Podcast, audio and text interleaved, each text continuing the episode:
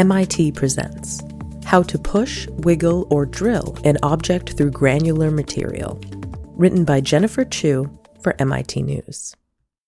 Pushing a shovel through snow, planting an umbrella on the beach, wading through a ball pit, and driving over gravel all have one thing in common. They are all exercises in intrusion, with an intruding object exerting some force to move through a soft and granular material. Predicting what it takes to push through sand, gravel, or other soft media can help engineers drive a rover over Martian soil, anchor a ship in rough seas, and walk a robot through sand and mud. But modeling the forces involved in such processes is a huge computational challenge that often takes days to weeks to solve. Now, engineers at MIT and Georgia Tech have found a faster and simpler way to model intrusion through any soft, flowable material.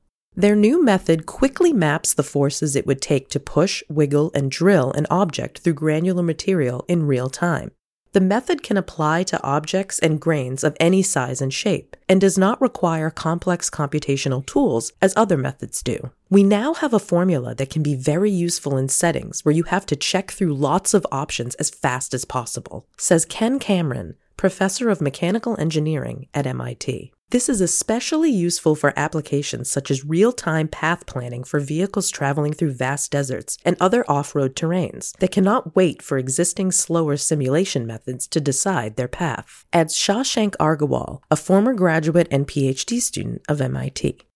Kamrin and Agarwal detail their new method in a study appearing in the journal Proceedings of the National Academy of Sciences. The study also includes Daniel Goldman, professor of physics at Georgia Tech.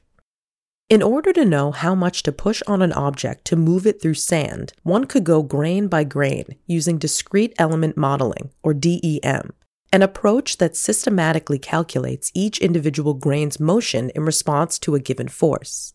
DEM is precise but slow, and it can take weeks to fully solve a practical problem involving just a handful of sand. As a faster alternative, scientists can develop continuum models which simulate granular behavior in generalized chunks or grain groupings. This more simplified approach can still generate a detailed picture of how grains flow in a way that can shave a weeks long problem down to days or even hours. We wanted to see if we could do even better than that and cut the process down to seconds, Agarwal says. The team looked to previous work by Goldman, in 2014, he was studying how animals and robots move through dry granular material, such as sand and soil. In looking for ways to quantitatively describe their movements, he found he could do so with a quick relationship that was originally meant to describe fluid swimmers. The formulation, resistive force theory, RFT, works by considering an object's surface as a collection of small plates. Imagine representing a sphere as a soccer ball. As an object moves through a fluid, each plate experiences a force. An RFT claims that the force on each plate depends on its local orientation and movement. The equation takes all of this into account, along with the fluid's individual characteristics, to ultimately describe how the object as a whole moves through a fluid. Surprisingly, Goldman found this simple approach was also accurate when applied to granular intrusion. Specifically, it predicted the forces lizards and snakes exert to slither through sand, as well as small legged robots to walk over soil. The question, Kamrin says, was why? It was this weird mystery why this theory, which was originally derived from moving through viscous fluid, would even work at all in granular media, which has completely different flow behavior, he says. Kamrin took a closer look at the math and found a connection between RFT and a continuum model he had derived to describe granular flow. In other words, the physics checked out an RFT could indeed be an accurate way to predict granular flow in a simpler and faster way than conventional models. But there was one big limitation. The approach was mainly workable for two dimensional problems. To model intrusion using RFT, one needs to know what will happen if one moves a plate every which way possible. A task that is manageable in two dimensions, but not in three. The team then needed some shortcut to simplify 3D's complexity. In their new study, the researchers adapted RFT to 3D by adding an extra ingredient to the equation. That ingredient is a plate's twist angle, measuring how plate orientation changes as the entire object is rotated. When they incorporated this extra angle, in addition to a plate's tilt and direction of motion, the team had enough information to define the force acting on the plate as it moves through a material in 3D. Importantly, by exploiting the connection between continuum modeling, the resulting 3D RFT is generalizable and can be easily recalibrated to apply to many dry granular media on Earth and even on other planetary bodies.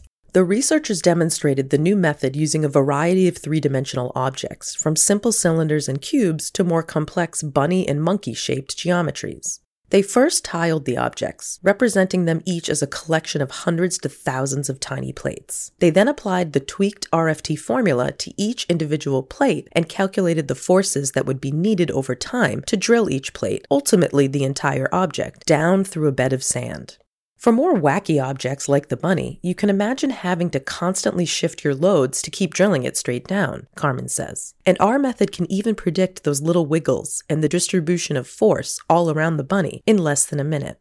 The new approach provides a fast and accurate way to model granular intrusion, which can be applied to a host of practical problems, from driving a rover through Martian soil to characterizing the movement of animals through sand, and even predicting what it would take to uproot a tree. Can I predict how hard it is to uproot natural plants? You might want to know is this storm going to knock over this tree? Kamrin says. Here's a way to get that answer fast. This research was supported in part by the Army Research Office, the U.S. Army DEVCOM Ground Vehicle Systems Center, and NASA. Thanks for listening. You can find more audio content from MIT on Google Play, Apple Podcasts, Spotify, or wherever you get your podcasts.